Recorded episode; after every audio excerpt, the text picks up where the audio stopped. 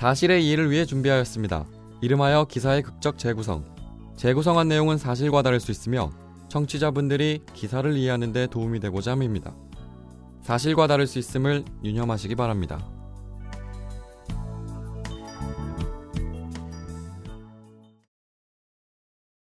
불미스러운 일이 있었지만 자네 출세에도 문제가 될 수 있을걸? 그리고 아무도 성폭행 학교에 딸을 보내고 싶어 하지 않잖아. 우리 명문대학이야. 자네의 미래와 후배, 그리고 가족한테 괜한 걱정을 끼치는 건 잘못된 행동 아니겠어?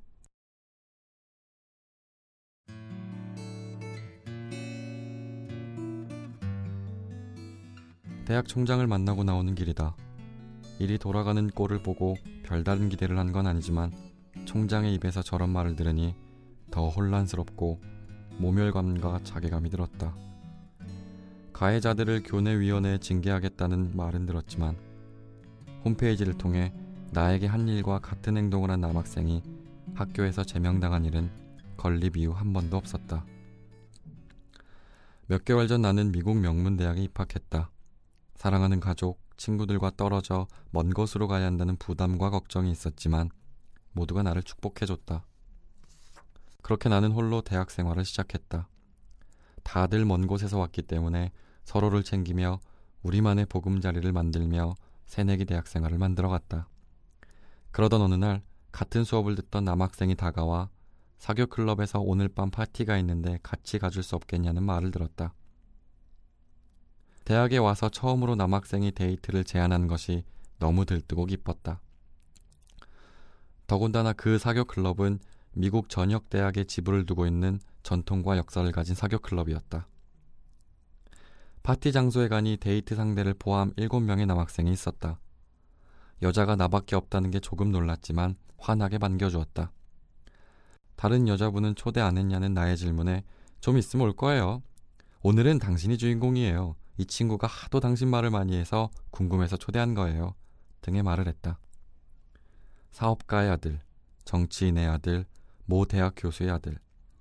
참석한 학생 대부분이 좋은 집안과 환경을 가진 학생들이었다. 그렇게 우리는 도란도란 모여 술을 먹기 시작했다. 술을 잘 하지 못해 금세 머리가 핑 돌았다. 나를 초대한 데이트남에게 이젠 취해서 더 못 마실 것 같아 라고 이야기했다. 데이트남은 부드럽게 웃어주었다. 다른 남학생이 나에게 술을 권할 때 몇 번은 막아주는 척 했다. 그러나 분위기에 휩쓸려, 군중 심리에 휩쓸려 나는 술을 계속 마셨다. 데이트남의 끈적한 손길이 느껴졌다.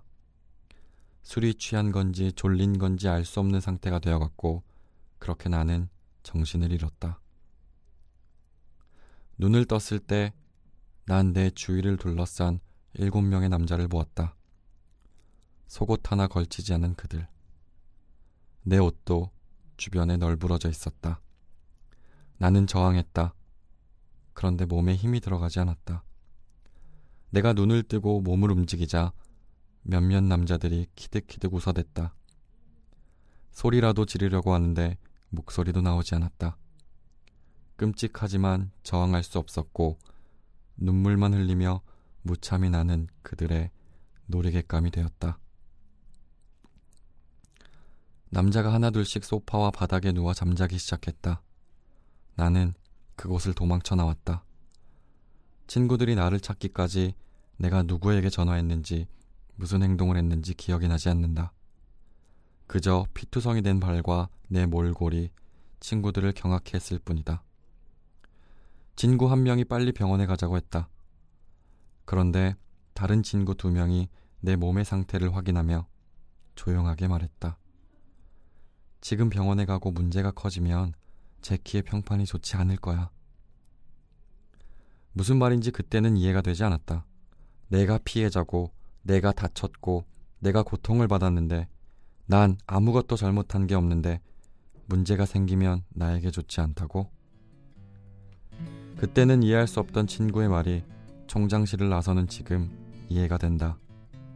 그들이, 학교가, 이 문제와 나를 바라보고 행동하는 방식이 소름 돋게 이해가 된다.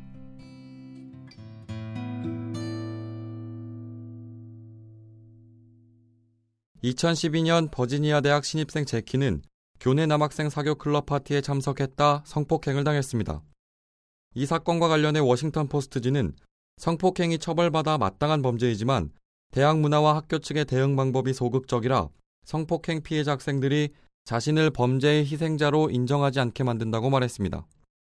다른 외신 매체에 따르면 해당 대학이 공개한 교내 성폭행 사건 중 법정에서 유죄 판결을 받은 학생은 있지만 대학 역사상 제명된 학생은 없다고 밝혔습니다. 테레사 설리번 총장은 성폭행 처리 문제의 소극적 대응 이유에 대해 여성들이 출세하는 데 방해가 되며 아무도 성폭행 학교로 딸을 보내고 싶어 하지 않는다고 말했습니다.